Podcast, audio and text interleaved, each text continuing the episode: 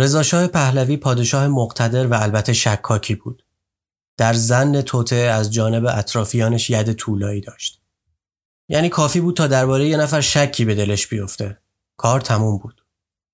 افرادی که یه روز مهمترین سمتهای مملکت رو در اختیار داشتن و ناگهان مورد غضب شاه واقع می شدن یا به کل از دایره سیاست بیرون می رفتن یا اگر شاه احساس خطر بیشتری کرده بود از دایره زندگی طبیعیه که غیر از این افراد رضاشاه تحمل مخالفانش رو هم نداشت. و اگر این مخالفان با تشر و تهدید و توسری آروم نمی گرفتن حکومت پیشنهاد دیگه ای براشون داشت. آرامش ابدی.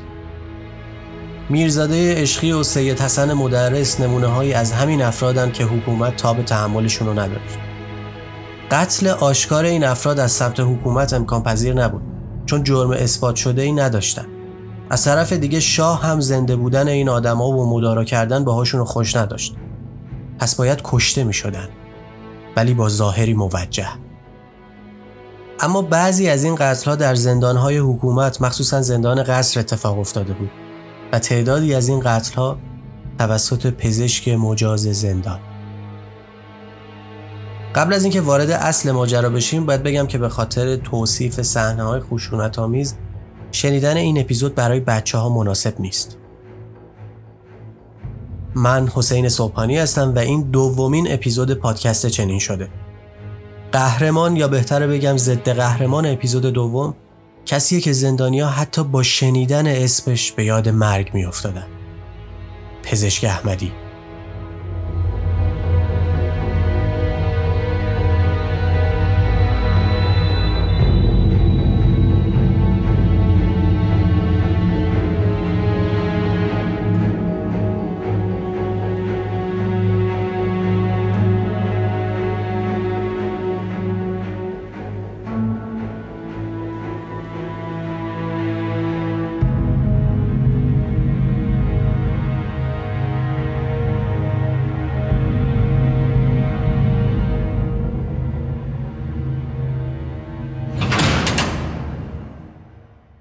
احمد احمدی گویا در اواخر حکومت ناصرالدین شاه در مشهد به دنیا آمد.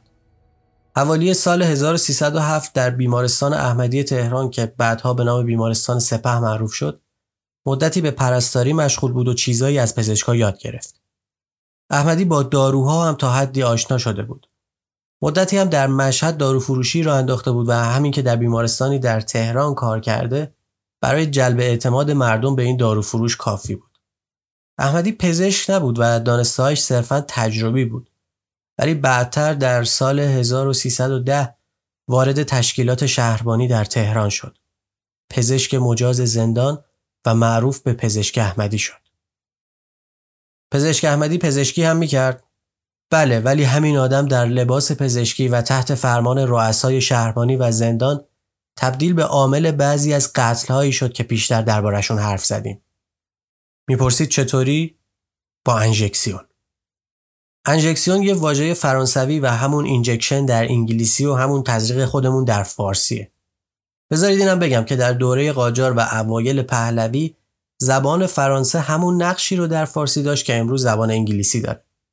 یعنی زبان فرنگی رسمی و واجه هایی که ازش به فارسی وارد می‌شد فرانسوی بود. بله میگن پزشک احمدی ظاهر مقدس معابی داشت. اهل نماز و روزه بود. تسبیح و کتاب دعا دستش بود ولی خب در کنار همه اینا آدم هم میکشت. روش پزشک احمدی برای سربنیز کردن قربانیانش معمولا یا مسمومیت با غذای سمی و یا به عنوان تیر خلاص انژکسیون با آمپول هوا، آمپول سم یا چیزی شبیه اینا بود. من تو این اپیزود ماجرای قتل سه نفر رو روایت می‌کنم که به آمپول پزشک احمدی گرفتار شدن.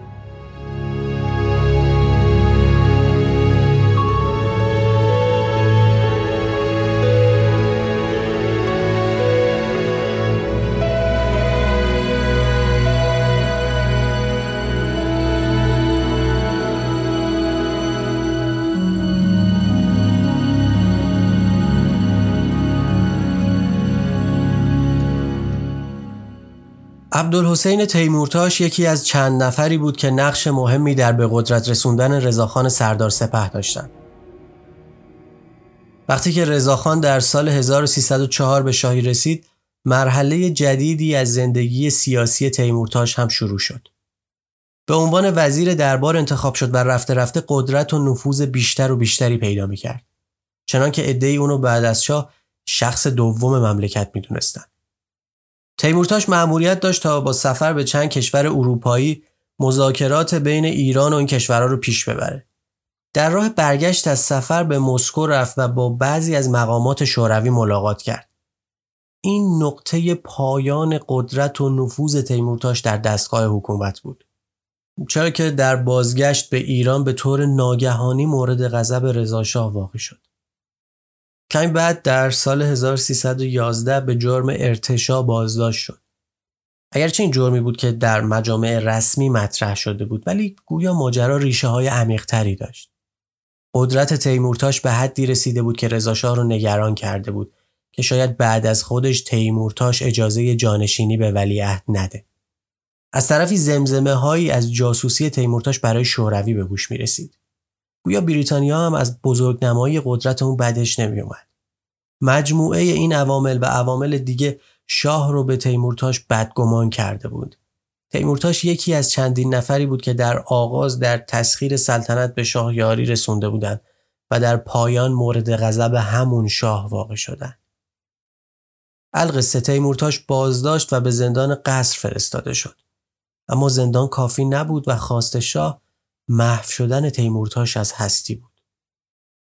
راجع به جزئیات قتل تیمورتاش زیاد صحبتی نشده ولی همون موقع هم شایعی وجود داشت که پزشک احمدی معمور قتل تیمورتاش بوده و در بعضی منابع هم جزئیاتی مخوف از این حادثه گفته شده. مقامات تصمیم گرفته بودند که پزشک احمدی کار تیمورتاش رو یکسره کنه. 9 مهر 1312 احمدی وارد سلول تیمورتاش شد. احتمالا درگیری اتفاق افتاد و میل به حیات باعث می شد تا تیمورتاش در برابر مرگ مقاومت کنه. ولی آمپول سمی به تیمورتاش تزریق شد. ظاهرا سم اونطور که انتظار می‌رفت عمل نکرد و تیمورتاش زنده بود. پس پزشک احمدی بالش رو روی صورت تیمورتاش گذاشت و اونقدر فشار داد تا دست و پای کسی که تا کمی قبل از اون پرقدرت ترین فرد این مملکت بعد از شاه بود دیگه تکون نخورد. اون بالش خونالود تنها چیزی بود که به خانواده تیمورتاش تحویل داده شد.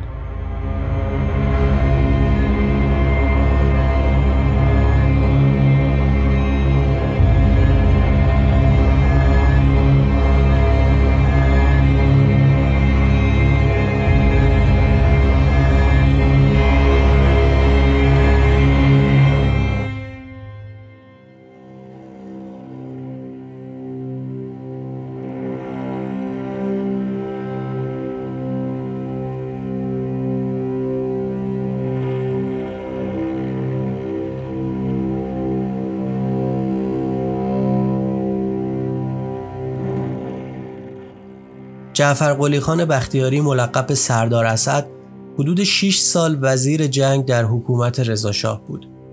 سردار اسد هم یکی از کسانی بود که شک شاه گریبانگیرش شد. گویا اصلا دلیل واضح و درستی هم برای این شک وجود نداشته. سردار اسد در سفری همراه شاه به بابل رفت. در همون سفر بازداشت و به تهران فرستاده شد و نهایتا سر از زندان قصر درآورد. متاسفانه قرار نبود که سردار اسعد هم زنده از زندان بیرون بیاد. متن ادعای دادستان وقایع قتل سردار رو از اولین مراحل تا اون شب مخوف توصیف می‌کنه. نقشه قتل جعفر خان سردار اسعد مسموم کردن بود. در شب دوم فروردین 1313 هم سردار اسد و هم کسانی از مسئولان زندان که باقی مونده غذای سردار رو خورده بودن بدحال شدن. همینطور روز بعد در آبی که براش برده بودن دونه های دیده بود که نشون از ریختن سم در آب می‌داد. گویا سردار به جز تخم مرغی که در حضور خودش پخته بشه و نون و پنیری که از بقیه زندانیا بهش می‌رسید چیز دیگه ای نمی‌خورد. سردار اسد در زندان پنهانی یادداشتهایی نوشته بود و نه تنها این جزئیات که ترسی که در اون روزها و شبها تجربه کرده رو روی کاغذهایی با سربرگ اداره محبسه آورده بود. دوم فروردین 1313 دیشب در کمال سلامت خوابیدم. امروز پنجشنبه صبح بیدار شدم با اسهال سخت، قی و گیج و خسته. علی حسن گماشته من و چند نفر رفقای او که از شام من خوردند قی و اسهال همه را از پا افکند. نهار نخوردم. امشب شام که آوردند بطری آب به قدر یکصد دانه چیزهای گرد رنگ خاکی میل به سفید توی آب معلوم بود. سم ریختند ولی حل نشده است.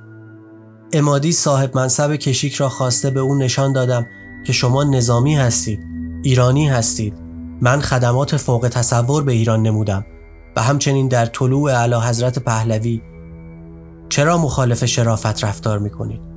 بوت را برداشت برد پیش رئیس محبس ای خواننده اگر جرأت مرا و توکل مرا ببینید حیرت می کنید و در یادداشت دیگه ای تفصیل مسموم بودن شام را به نایب امادی نایب سید عباس خان به اطلاع رئیس محبس رسانیدم. امروز هم به سرتیبزاده مدیر محبس اطلاع دادم و همچنین به دکتر هاشمی برای اینکه همه اطلاع داشته باشند. تا ممکن است غذا نمی‌خورم. آب نمی‌خورم مگر تخم مرغ حضور خودم پخته شود. ولی هر تصمیمی دارند اجرا بنمایند پناه به خدا می‌برم. ای خواننده اگر کاغذ را یادداشت در اینجا نیمه تموم میمونه و گویا با قلم دیگه در پایین همین کاغذ اینطور نوشته شده امروز دوم فروردین امر شد غذای مرا کسی نخورد. بیرون میریزند. دقت کنید چه حالی دارم. ساعت را چه قسم میگذرانم. خیلی گریه آور است. کسی که هر ساعت منتظر چنین مرگ فجیعی باشد. نمی‌دانم این کاغذ را ملاحظه می کنید یا خیر. و در یادداشت بعدی ای خواننده که بعد از من ملاحظه می کنید فکر کنید حال مرا. هر قدر بتوانم غذا و آب نمی‌خورم. این قدرها از مرگ نمی ترسم دلم به حال خدمات گذشته و فامیلم و مخصوصا ملک خیلی می سوزد که خبر مرگ من چه اثری در آنها می نماید. اگر بدانید چه حالی دارم با قلبی پاک و شرافت پناه به خدا برده تسلیم قضا و قدر هستم. این است نتیجه فداکاری به ملت. و یادداشت بعدی امروز شنبه چهارم است. اولا نمی‌دانم نوشته مرا کی پیدا خواهد کرد. دوما حال من خیلی بد است. پریشان. هر ساعت حاضر مرگ. پس از اینکه چند نفر از غذای من خوردند به حال مرگ رفته دستور دادند غذای مرا که از اتاقم برمیگردد دست نزده بیرون ببرند. دقت کن حال مرا. ای خدا به فریاد من بی کس ناتوان برس. کاغذهایم تمام شد. دیگر نمی‌توانم بنویسم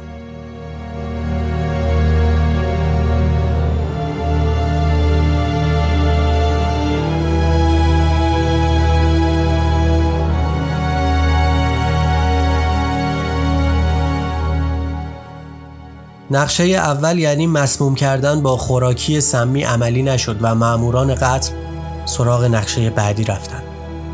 سردار اسد به منظور اجرای این نقشه در روز پنجم فروردین از زندان قصر به زندان موقت منتقل شد.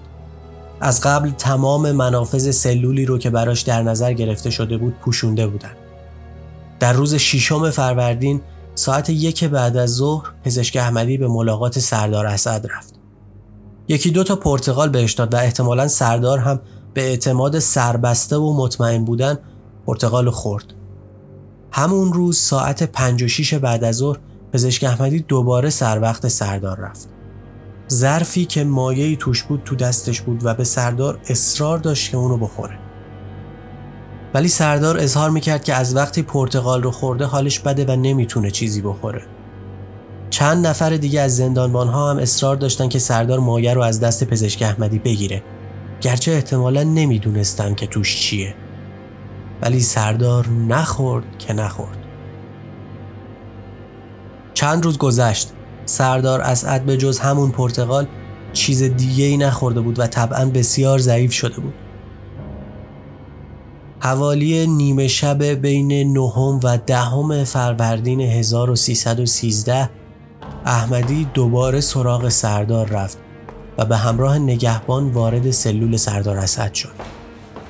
ملاقات پزشک احمدی در اون شرایط و در اون ساعت شب فقط یک معنی داشت. و سردار اونو خوب می‌دونست. به خاطر همین بود که با دیدن این پزشک نمای آدم کش گفت انا لله و انا الیه راجعون. و گویا گفته بوده بی شرف آمده ای همان عملی را که با تیمورتاش کرده ای با من بکنی.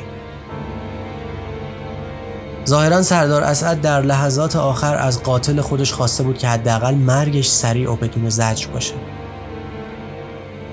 پزشک احمدی به حالت چنباتمه نشست کیفش رو روی زمین گذاشت از نگهبان خواست که یه ظرف آب بیاره. از کیفش دارویی در آورد و در آب حل کرد و آلت قتل یعنی سرنگش رو آماده کرد. کمی بعد سم درون آمپول در تن جعفر قلی خان سردار اسد جاری شد. اما آخرین خواستش اجابت نشده بود و جان سردار اسد بعد از تحمل چند ساعت زجر و رنج تمام شد.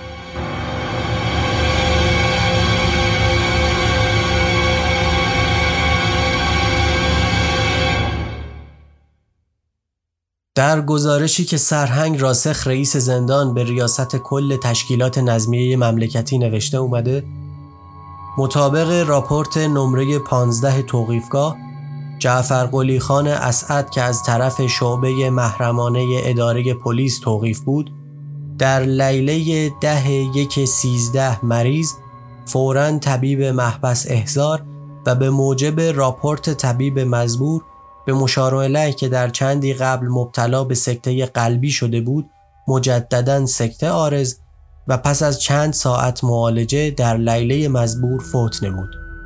پس از تشریفات قانونی جنازه به اداره متوفیات حمل گردیده است. راپورتن معروض گردید.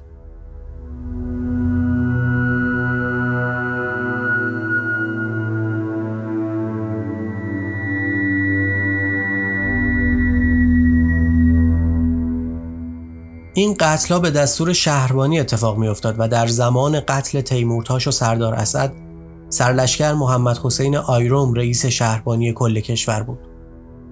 باید بگیم دلیل نمیشه آدمایی که مخالفان شاه رو بدون هیچ ترحمی نابود می‌کردن خودشون در معرض نابودی نباشند. برای شاه هر کسی می‌تونست دشمن باشه حتی وفادارترین افرادش. آیروم هم احساس خطر کرده بود و نگران بود که خودش به غضب رضاشاه گرفتار شه. ظاهرا مشکلی در هنجرش به وجود اومد و دیگه نمی‌تونه صحبت کنه. برای همین در سال 1314 از شاه اجازه خواست تا برای درمان به اروپا بره. ولی همین که پاش به اروپا رسید صداش باز شد. شاه فهمیده بود که رکب خورده و برای همین به آیرون پیغام داد که به ایران و سر کارش برگرده. آیروم در جواب گفته بود که پولی برای هزینه سفر نداره. برای همین دولت هزار لیره براش فرستاد تا به ایران برگرده. آیروم هزار لیره رو گرفت و هیچ وقت به ایران برنگشت. بعد از آیروم رکن الدین مختاری همون سرپاس مختاری معروف که البته بعدا فامیلیش به مختار تغییر کرد به ریاست شهربانی کل کشور منصوب شد. کسی که آوازه اقتدار و قصاوتش چنان در گوش ها پیچیده بود که همه حتی از شنیدن اسمش وحشت داشتند. و اصلا انگار باید چنین آدمایی در چنین جایگاه می نشستن. جالبه براتون بگم که سرپاس مختاری ویولونیست و موسیقیدان خوبی بود و آثار موسیقی خیلی خوبی ازش به جا مونده. مثل همین قطعه ای که میشنوید. آدمیزاد موجود عجیبیه.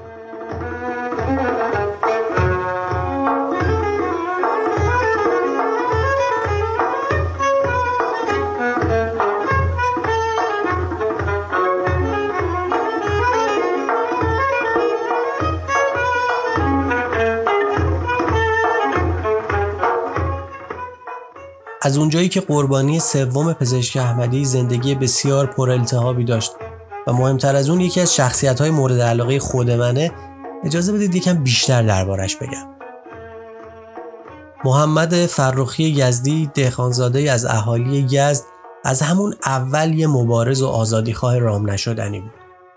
یه مشروط خواه سفت و سخت. فرخی یزدی سیاستمدار و شاعر بسیار خوبی بود که جزو اولین کسانی بود که مضمونهای سیاسی رو وارد شعر کلاسیک فارسی کرد. مثلا غزل سیاسی می‌گفت. در زمان احمد شاه بود که به مناسبت نوروز شعری خطاب به زیغم و دوله حاکم یزد سرود و در اون حاکم رو به رها کردن خوی زحاکی توصیه کرد. عید جمع شد ای فریدون خوب بت ایران زمین مستبدی خوی زحاکی است این خو زده است احتمالا زیغم و دوله توقع مدح و سنا داشت که این شعر فرخی عصبانیش کرد و دستور به حبس شاعر داد. روحیه بیپروای فرخی اما در حبس هم فروکش نکرد و به دستور حاکم لبهای فرخی رو دوختن. واقعا دوختن. کمی بعد از زندان فرار کرد و خبر ماجرا به تهران رسید و نهایتا زیغم و دوله هم از حکومت اصل شد. خود فراخی هم در یکی از شعراش گفته شرح این قصه شنا از دولب دوختم تا بسوزد دلت از بحر دل سوختم. زیغم و دوله چو قانون شکنی پیشه نمود از همان پیشه خود ریشه خود تیشه نمود. آتیش فروخی تندتر از این حرفا بود و تهران محفل پر جنب و جوشتری برای آزادی خواهی مثل اون بود. به تهران کوچ کرد و مقالات و شعرهاش در روزنامه مختلف چاپ می شد. مدتی بعد روزنامه‌ای به نام طوفان تأسیس کرد که بنا به گفته خودش اسم این روزنامه رو از اوضاع مملکت وام گرفته بود. توقیف روزنامه ها در اون زمان اتفاق رایجی بود که چند باره گریبان همه نشریات متمایل به مفاهیم جدید آزادی و برابری رو می‌گرفت. طوفان هم مثل بقیه در امان نبود و چند باری توقیف شد. به جز طوفان فراخی در روزنامه دیگه هم مثل پیکار و قیام می نوشت و از هر فرصتی برای بیان عقاید و مبارزه با ظلم زورمندانی که در رأس بودن استفاده می کرد. مثل خیلی دیگه از آزادیخواها زندانی شدن فروخی هم اتفاق طبیعی بود. چنانچه به دلیل مخالفت و اعتراض به قرارداد 1919 و کودتای 1299 رضاخان سردار سپه دو بار زندانی شد. فرخی وقتی که رضاخان رضاشاه شده بود در مجلس هفتم به نمایندگی مردم یزد انتخاب شد و در خیلی بسیار نمایندگان موافق حکومت همراه فقط یه نفر دیگه اقلیت مجلس رو تشکیل می‌دادند که همین سماجتش در سکوت نکردن و مبارزه حتی به تنهایی ناسزا و کتک از طرف بقیه نماینده ها رو هم براش همراه داشت. در اواخر دوران نمایندگیش بود که شبنامه در مخالفت با ظلم رضاشاه توسط یه عده‌ای نوشته و منتشر شد. شبنامه در منزل فرخی نوشته شده بود. ماجرا لو رفت و فرخی هم که اوضاع رو چندان مناسب نمی‌دید فرار کرد و رفت شوروی و مدتی در مسکو و بعد از اون در برلین ساکن شد. در اونجا هم از نگارش و مبارزه دست بردار نبود. سرآخر با اقدامات حکومت ایران آلمان تصمیم به اخراجش گرفت. همزمان با وساطت تیمورتاش فرخی به ظاهر با تأمین جانی به ایران برگشت. این بار اما تحت مراقبت شدید حکومتی. تصورش هیچ سخت نیست که با این بگیر و ببندا روزگار برای چنین آدمی که روح آزادی داشت و تحت هیچ قید و بندی در نمی اومد چطوری میگذشت. رفت و آمدهای خودش و دوستاش به شدت محدود و زیر نظر بود. منزوی و بیپول شده بود اما روح سرکش و مبارزش خاموش نمی‌شد. تو زندان خانگی هم اشعار تند و تیزش از ظلم حکومت می‌گفت. حکومت از جانب فرخی نگران بود ولی از اونجا که به ظاهر نمی‌خواست نقض پیمان کنه یکی از طلبکارانشو که یه نفر کاغذ فروش بود مجبور به شکایت از فرخی کرد. با این ترفند پای فرخی به زندان رسید. قبلا ثابت شده بود بند که هیچ دوختن دهان شاعر هم نمی‌تونه صداشو خاموش کنه. فرخی در زندان هم شعرهای تند و انتقادی می‌گفت و سعی می‌کرد به طریقی اشعارش رو به بیرون از زندان بفرسته. مثلا شعراشو برای زندانبانها و بقیه زندانیا می‌خوند. که البته گاهی به لطف راپورچی ها همین شعرها سر از میز مسئولان زندان در می آورد و باعث دردسر بیشترش می شد. در سال 1316 در زندان سبت در اثر فشار بی اندازه روحی با تریاک خودکشی کرد که البته مسئولان زندان از مرگ نجاتش دادن. ولی در عوض آش دیگه ای براش پختن. بعد از این ماجرا که فرخی هنوز حال درستی پیدا نکرده بود علیه حکومت دیکتاتوری چیزایی می‌گفت که همونا باعث شد پرونده ای با اتهام اساءه ادب به مقام سلطنت براش درست کنن و به زندان شهربانی منتقلش کنن. جدای از این شعری رو هم که قبل از خودکشی گفته بود زمیمه پروندش کردن. هیچ دانی از چه خود را خوب تزین می کنم بهر میدان قیامت رخش را زین می کنم می‌روم امشب به استقبال مرگ و مردوار تا سحر با زندگانی جنگ خونین می کنم. نامه حقوی طوفان را به آزادی مدام منتشر بی زحمت توقیف و توهین می کنم. می‌روم در مجلس روحانیون آخرت و در آنجا بی کتک طرح قوانین می کنم. فرخی بعد از محاکمه و دریافت حکم سه سال حبس به زندان قصر منتقل شد. در سال 1318 زمزمه هایی در زندان پیچیده بود که احتمالاً به مناسبت ازدواج ولیعهد محمد رضا زندانیا مشمول عفو بشن. اما معلوم شد که هیچ عفوی برای زندانیان سیاسی در کار نیست. همین امید نیمبند هم ناامید شد. شعری سرود و در اون ظالم رو از عاقبت سخت بیم داد و عروسی ولیعهد رو به عروسی قاسم تشبیه کرد. دلم از این خرابی ها بود خوشزان که می‌دانم. خرابی چون که از حد بگذرد آباد می گردد دلم از این عروسی سخت می لرزد که قاسم هم چو جنگ نینوا نزدیک شد داماد می گردد شاید فرخی خبر نداشت که همین شعر حکم تیر خلاص و براش داره و به قیمت جونش تموم میشه. گویا شعر به دست رضا شاه رسید. و فرمان قتل شاعر صادر شد.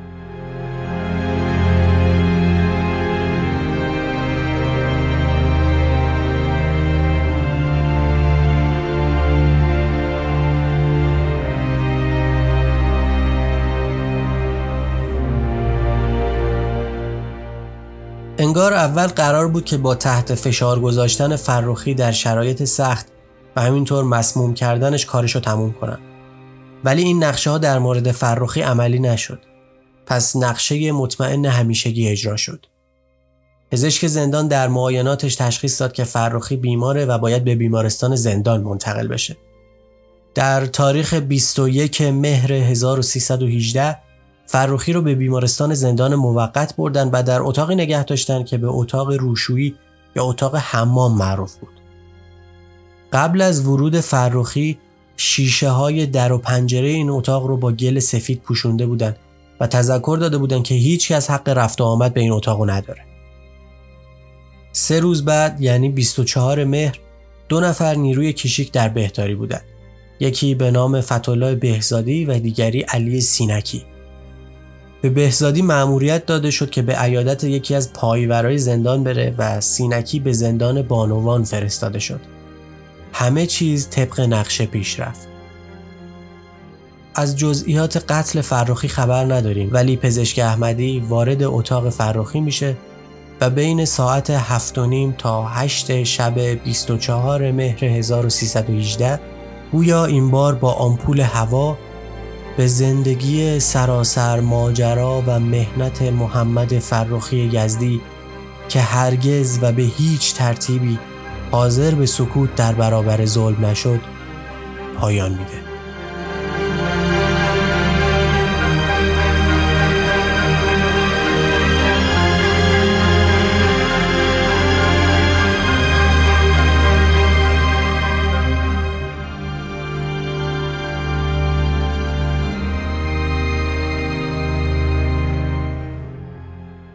بهزادی از نیروهای بهداری که در اون ساعت به بیرون فرستاده شده بود در اظهاراتش گفته من از علی سینکی سوال کردم که احمدی کجاست؟ گفت رفته است.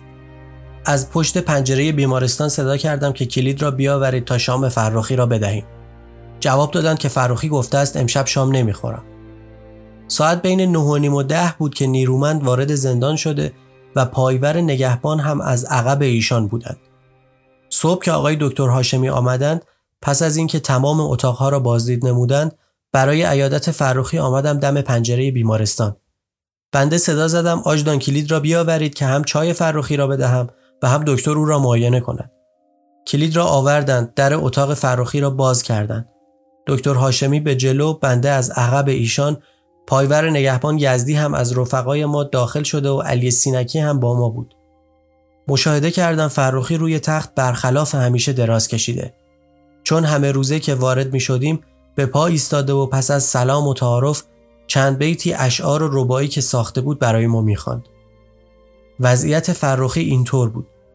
یک پایش از تخت آویزان و یک دستش روی تنه و جلوی یقه پیراهن. یک دست دیگر او روی شکم. چشمانش باز و گود افتاده بود. از مشاهده این وضعیت دکتر هاشمی و من و علی چنان تکان خوردیم که یزدی و پایور نگهبان که همراه ما بودند ملتفت به این موضوع شدند. و پس از اینکه از اتاق خارج شدیم دکتر هاشمی با حالت رنگ پریدگی باقی بود. وقتی فروخی را مرده مشاهده کردم چون انتظار دیدن چنین وضعیتی را نداشتم تکان سختی خوردم و دکتر هاشمی مدت یک ساعت در حال بهت بود و پشت میز نشسته ولی نمی توانست دفتر نگهبانی و نسخه ها را بازدید کند.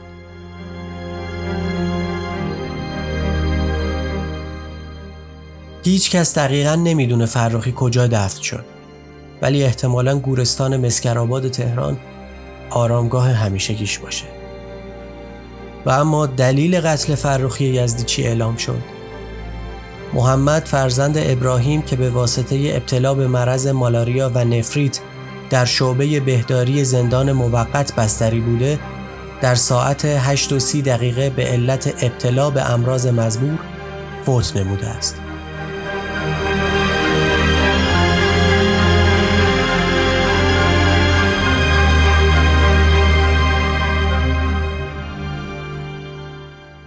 آن زمان که بنهادم سر به پای آزادی دست خود ز جان شستم از برای آزادی.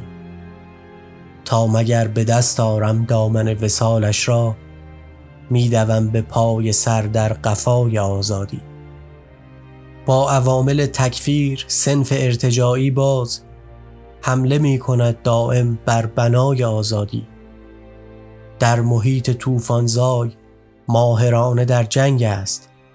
ناخدای استبداد با خدای آزادی. شیخ خزان کند اصرار بر خرابی احرار چون بقای خود بیند در فنای آزادی. دامن محبت را گر کنی ز خون رنگین می توان تو را گفتن پیشوای آزادی. فرخیز جان و دل می کند در این محفل دل نصار استقلال جان فدای آزادی.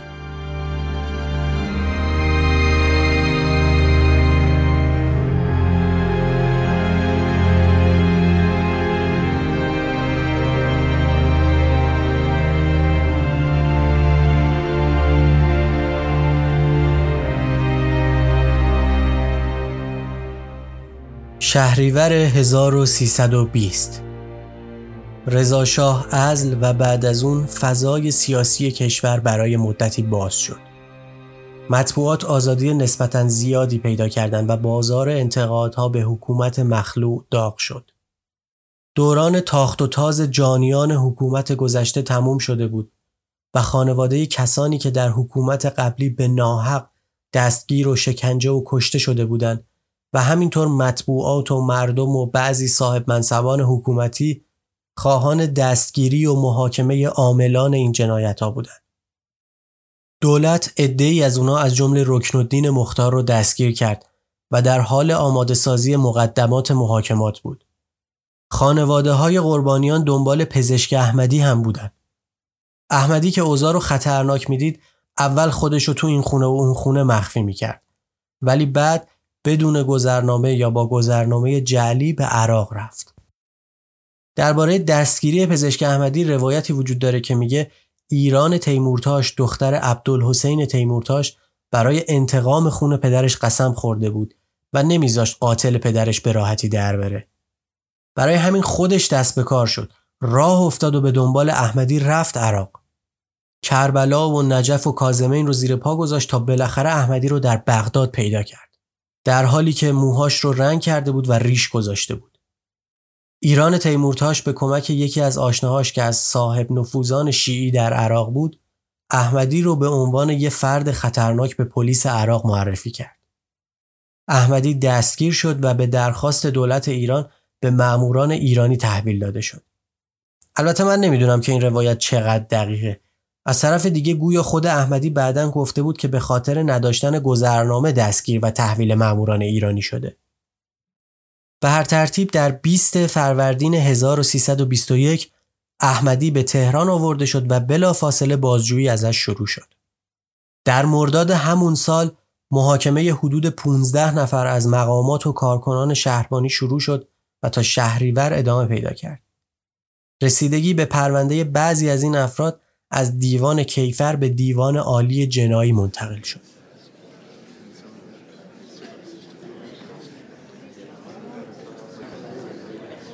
اینجا دادگاهه. جلسه محاکمه کسانی که روزگاری قدرت گرفتن جون آدما رو داشتن. حالا زمون چرخیده و همین آدما روی صندلی محاکمه نشستن. در ردیف اول رکن الدین مختار رئیس سابق شهربانی کل کشور مصطفی راسخ و حسین نیرومند از رؤسای زندان و احمد احمدی پزشک مجاز زندان کنار هم نشستند. تو این دادگاه به پرونده هایی از قبیل قتل سردار اسد بختیاری، محمد فراخی یزدی و تقیه ارانی رسیدگی شد. پزشک احمدی به خاطر پرونده قتل سردار اسد بازداشت شد. به علاوه متهم به آزار و اذیت و قتل محمد فروخی یزدی به دستور و امر مختار و نیرومند و همچنین متهم به قتل تیمورتاش بود. رئیس محکمه از متهمین از جمله احمدی سوالاتی می‌پرسه. اسم شما؟ احمد لقب فامیل؟ احمدی سابق چه شغلی داشتی؟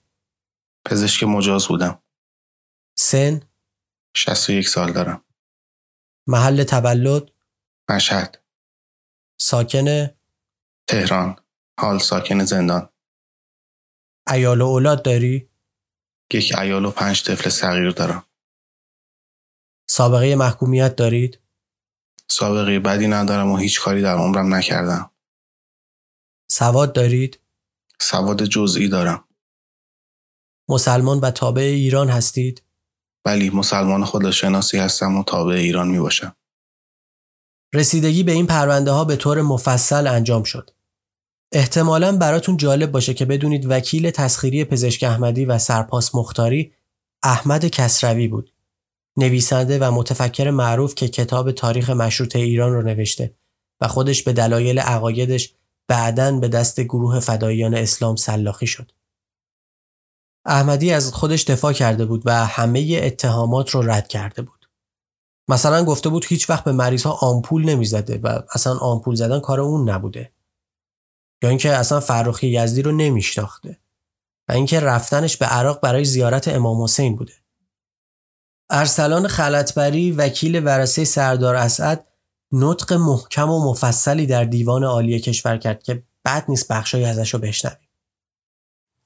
آقای سهراب اسعد فرزند مرحوم سردار اسعد دو سال قبل شکایت کرده بود و اینک به این دیوان عالی عرض حال داده که این کسی که امروز به صورت یک زاهدی در محضر محکمه نشسته است و سلمان فارسی و عبازر قفاری را در زهد و تقوا به شاگردی قبول ندارد و مدعی است مسلمان با خدایی است که در عمر خود جز عمل خیر نکرده است. مرحوم سردار اسعد پدر او را با فجیع ترین شکلی که در هیچ زندانی و دوره‌ای سابقه نداشته در زندان قصد که موهشتر از زندان بزرگ سیبری روسیه بوده و زندان سیبری را به غلامی خود قبول نداشته کشته است.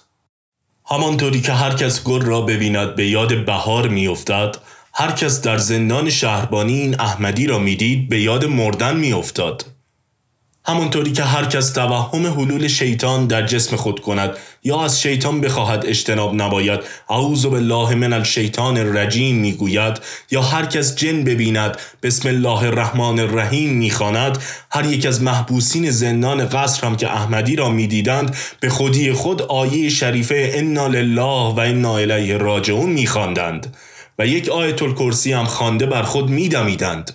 در زندان شهربانی اسم احمدی و لفظ موت با هم مترادف بودند. اینکه احمدی می‌گوید به مریسا او هرگز آمپول نمی‌زد صحیح است. زیرا او هرگز آن آمپول کذایی را برای شفا و معالجه یک مریض به کار نبوده است که درد مریض را تخفیف بدهد. بلکه او همیشه آمپول خود را به محبوسین سیاسی و بیگناه و از غذا سالم و تندرست می‌زد. از قبیل مرحوم سردار اسد و فرخی و غیره. در زندان موضوع آمپول احمدی به قدری رواج داشت که اگر یک زندانی می‌خواست درباره زندانی دیگر نفرین کند می‌گفت خدا به آمپول احمدی گرفتارت نماید. یا اگر یک زندانی درباره دیگری می‌خواست دعا کند می‌گفت خدا به آمپول احمدی گرفتارت نکند. آمپول احمدی مثل آمپول های امروزه نبود که بی اثر باشد زیرا خود او دوای آن را تهیه می کرد و وقتی استعمال می شد برو برگرد نداشت و جابجا جا اثر می کرد و خوردن و مردن حتمی بود. احمدی از تمام لوازم و اسباب طبی یک کیف کوچکی داشت و یک انژکسیون بزرگی. از لوازم زهد و تقوا تسبیح همیشه به دست و کتابچه کوچکی هم در بغل که کتاب دعایش بود. و وقتی آمپول نمی‌زد همیشه تسبیح میچرخاند و خود را یک زاهد مصنوعی جلوه می‌داد و بعد از آمپول زدن هم از کتاب دعا می‌خواند و ثواب آن را نیاز روح شهدای خودش می‌کرد. احمدی روزی سن خود را 61 سال معرفی کرد تا شاید از این راه حس ارفاق محکمه را به خود جلب کند. کسی که در عمرش معنی ارفاق را نمی‌فهمید و به محبوسین بیگناه کوچکترین ارفاقی را روا نمی داشت امروز طالب ارفاق است. هرچند در مورد قتل عمدی این اظهار هیچ تأثیری در حکم ندارد ولی این را هم دروغ می‌گوید.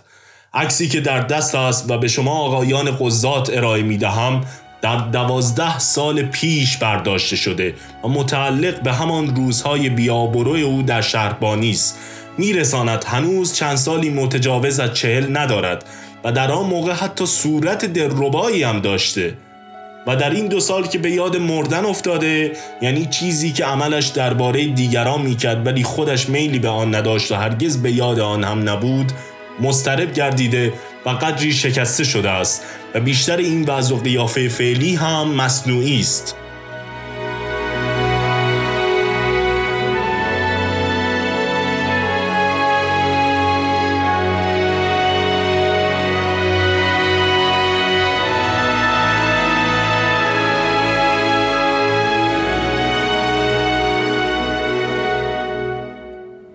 می‌گویند و حقیقت هم دارد. و دوسیه ها هم نشان می‌دهد که احمدی برای هر قتلی انعامی می گرفت. اگر مختول از کل گنده ها مثل سردار اسد و تیمورتاش بود انعامش از صد تومان و همین حدودها بود. و اگر از خورده پاها و اشخاص غیر معروف گمنام در تهران و زندان بودند نفری ده الا پانزده تومان می گرفت همانطوری که پاسبانها و معمورین شهرداری برای سگکشی از قرار سگی پنج قران یا یک تومان می گرفتن این احمدی هم مقاطعه برای آدمکشی داشت و محبوسین بیگناه را از روی مقاطعه مثل سگ می کشت. وقتی بین انسان و سگ در جامعه از لحاظ ارزش فرقی نداشته باشد برای کشتن سگ و انسان یک مقدار استرکنین لازم است احمدی هم آدم میکشت اما با نرخ بیشتری و این اضافه نرخ خون انسان بر سگ نه از این جهت است که در نظر احمدی و دستگاهی که او در پناه آن کار می‌کرد سگ با انسان فرق داشته بلکه اضافه را در واقع برای دادن آن تصدیق می‌گرفت که دادن چنان تصدیق ها به غیر از او از عهده دیگری برد نمی آمد.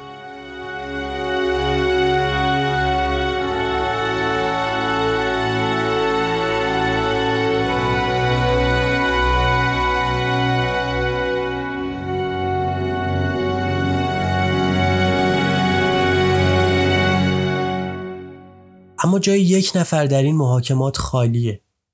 شخص شاه. چیزی که متهمها در دفاع از خودشون گفته بودن این بود که دستور می‌گرفتن و تابع امر بودن و داشتن وظیفهشون رو انجام می‌دادن. نکته که برام جالبه اینه که با اینکه منظور رضا شاه بوده ولی انگار کسی مستقیما اسمشو به زبون نمیاره. خلعتبری در ادامه حرفاش چیزای جالبی میگه.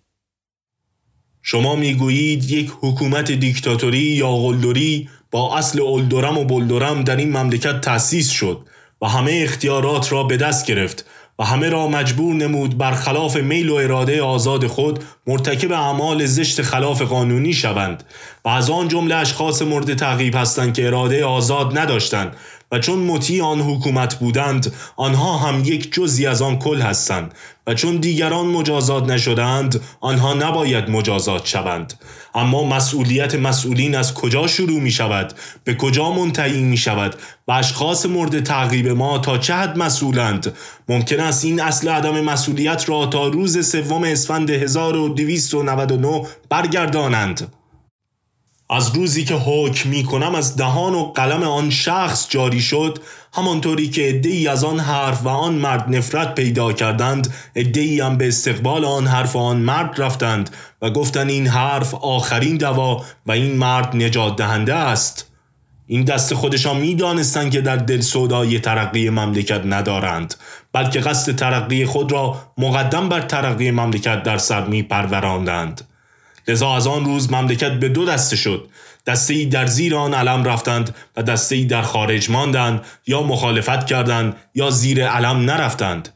جنایات و اعمال زشتی که در این مملکت در این 20 سال واقع شده از طرف آنهایی است که به زیر آن علم رفتند. این دسته عبارت بودند از عمرا و رجال و سیاسیون و وکلای مجلس و منبر و فکرهای آن روز و رؤسای احزاب و قسمتی از صاحبان جراید امروز که آقای آنها رفته است می‌گویید ما اشتباه کردیم و راه غلط را انتخاب کردیم. زیرا امیدوار بودیم مملکت به دست آن مرد نجات پیدا کند. اینها دروغ می‌گویند و اشتباه نکردند.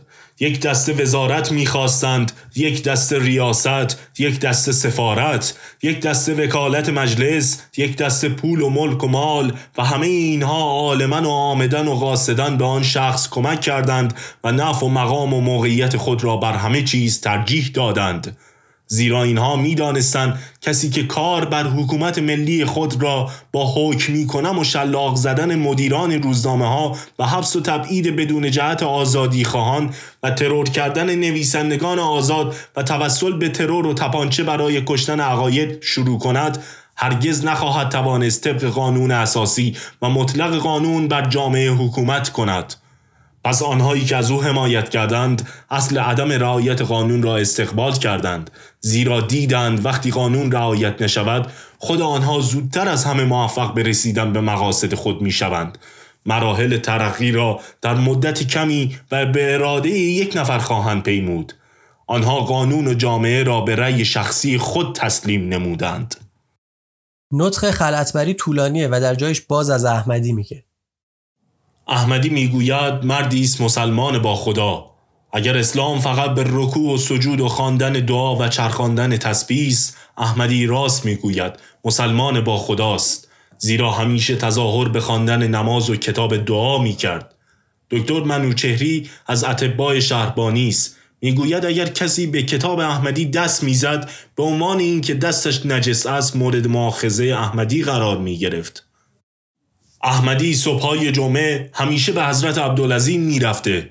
اهل محل احمدی برای او کرامت قائل بودند و معتقد بودند او صاحب کشف و کرامت است. اما نمی‌دانستند صاحب کشف و کرامت در کشتن اشخاص به وسیله آمپول سم یا حواس در شبهای احیاه ماه رمضان اهل محل به خانه احمدی می آمدند و احمدی قرآن سر می گرفت و مراسم احیا را تا صبح به جا می آورد و تا صبح بکه یا الله می گفت و اهل محل هم از او تقلید می کردند. اطمینان داشته باشید وقتی که آمپول سم را می‌زد بسم الله تعالی و اللهم صل علی محمد و آل محمد استغفر الله ربی العتوب الی می گفت. حالا که خود احمدی مدعی اجبار نیست آیا می توانیم بگوییم مجبور بوده؟ خیر او این کار را قبول کرده. چه شد دکتر چهرازی موقعی که تکلیف دادن تصدیق به او کردن زیر بار نرفت که طبق دلخواه شهربانی بنویسد؟ چرا دکتر خروش و سایر دکترها این قبیل معمولیت ها را قبول نکردند؟ الان دوسیه قتل ارباب کیخسرو نزد مستنطق است که احمدی در آن شرکت دارد. دوسیه قتل مرحوم تیمورتاش در دایره استنتاق است. که اشخاصی شهادت دادند احمدی او را مسموم نموده است و یک نفر هم دیده است. احمدی قبول این معمولیت ها را کرده. در رد این تکلیف اراده آزاد مثل دیگران داشته. مسئول این اعمال از همانطوری که تمامی جنایتگاران دوره 20 ساله روی همین اساس مسئول می باشند. بعد از اون احمدی هم در پاسخ سعی کرد برای آخرین بار از خودش دفاع کنه. پدرم مرد مقدس و با تقوایی بود. مادرم علوی و از اولاد امام زین العابدین بود. آیا وجدان و انصاف اجازه می‌دهد که این اتهام را به من ببندید؟ همه اینها دروغ گفتند. احمدی قرآنی از جیبش در آورد و دستش رو روی قرآن گذاشت. شما را به این قرآن من در عمرم کیف نخریدم. نه اینجا و نه مشهد کیف نداشتم. آقای خلطبری می‌گوید من همه را آن پول زدم. دروغ می‌گویند من قرضی با اینها نداشتم. دست من مرتعش است. چطور می‌توانستم آن پول بزنم؟ در این دنیا اول وکیل من خداست دوم وکیلم علی ابن ابی طالب سوم هیئت قضات دادگاه چهارم آقای کسروی است اگرچه گویا در این زمان پرونده هایی مثل پرونده قتل تیمورتاش هنوز در دست بررسی بود ولی دادگاه با توجه به پرونده های بررسی شده احکام متهمین رو به این شهر صادر کرد احمد احمدی قتل عمدی مرحوم فرخی و مرحوم جعفر قلی سردار اسعد محرز و بنا به ماده 170 قانون مجازات عمومی محکوم به اعدام است.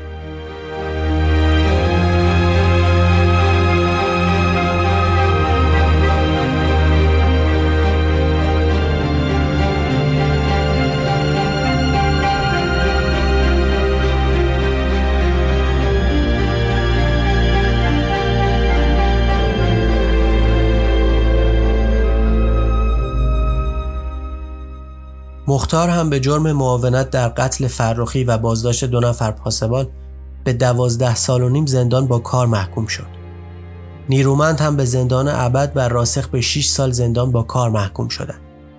پزشک احمدی اگرچه فاعل این قتل ها بود ولی جزترین مقام در بین همه عوامل این جنایات و شاید به قول کسروی وکیل مدافعش افزار قتل بود و مجازاتش از همه سنگین تر. نمی‌دونم اینا بحثای حقوقیه که من سررشته ازش ندارم. ولی احتمالا براتون جالبه که بگم رکن الدین مختار بعد از گذروندن حدود پنج سال از محکومیتش با عفو شاه وقت از زندان آزاد شد. اما کسی که باید قبل از همه افرادش محاکمه می‌شد و نشد رأس حرم این جنایت ها رضا شاه بود.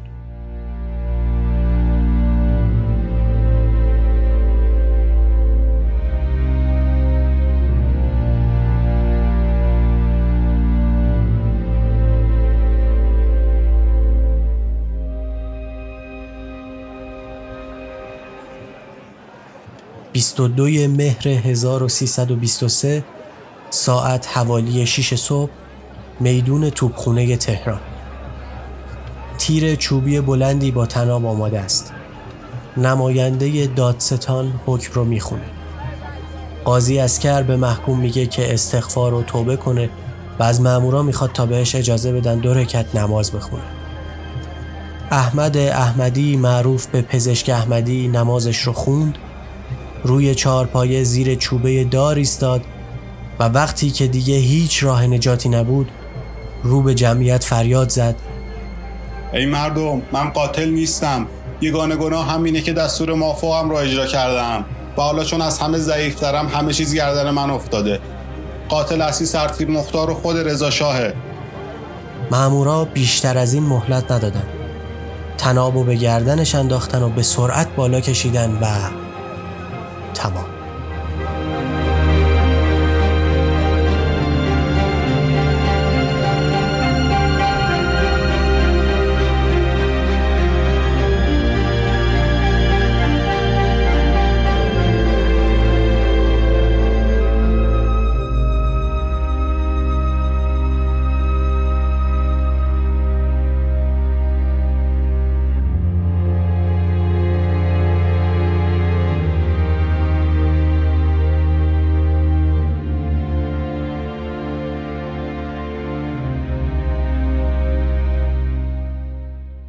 پیشنهاد می‌کنم اگه به این موضوعات علاقه دارید چنانچه در تهران زندگی می‌کنید یا اگه یه روز گذرتون به تهران افتاد یه سر به زندان قصر بزنید که حالا با عنوان باغ موزه قصر امکان بازدید عمومی داره. اگرچه من به بازسازیش یه ایرادایی رو وارد می‌دونم و به نظرم در یه بخشایش اون حس زندان رو به بازدید کننده القا نمی‌کنه ولی دیدنش قطعا جالبه. زندان قصر و اتفاقاتی که درش افتاده از جمله چیزهایی که تو این اپیزود شنیدید یه بخشی از تاریخ معاصر این مملکته. از سال 1308 که افتتاح شد تا همین سالهای دهه 80 که هنوز به عنوان زندان فعال بود. و یادم میاد سالها پیش یه داستان پلیسی از فردریش دورنمات خوندم به اسم سوزن کلیت ماجرا از این قراره که یه پزشکی که بازمانده نازی هاست همچنان داره به جنایاتش در لباس پزشکی ادامه میده. ماجراش چیزی شبیه ماجرای پزشک احمدیه که شاید بعدتون نیاد اون داستانم بخونید. من حسین صبحانی هستم و چیزی که شنیدید اپیزود دوم پادکست چنین شد بود ممنونم از رفقام کیانوش باجلان و ایمان آزاد که لطف کردن و به ترتیب متنای مربوط به پزشک احمدی و وکیل خلطبری رو خوندن و باعث شدن که این روایت جذابتر بشه. منابع اصلی این اپیزود و مشخصات موسیقی هایی که شنیدید رو در توضیحات این اپیزود پیدا می‌کنید. همینطور آدرس صفحه اینستاگرام چنین شد که عکس‌ها و اطلاعات بیشتر درباره هر اپیزود رو می‌تونید اونجا ببینید. آدرس صفحه اینستاگرام من هم همینطور و آدرس ایمیل چنین شد چنانچه خواستید در هر رابطه ای با چنین شد در ارتباط باشید. اگر از شنیدن این اپیزود لذت بردید به دیگران هم پیشنهادش کنید و ماجرای پزشک احمدی چنین شد.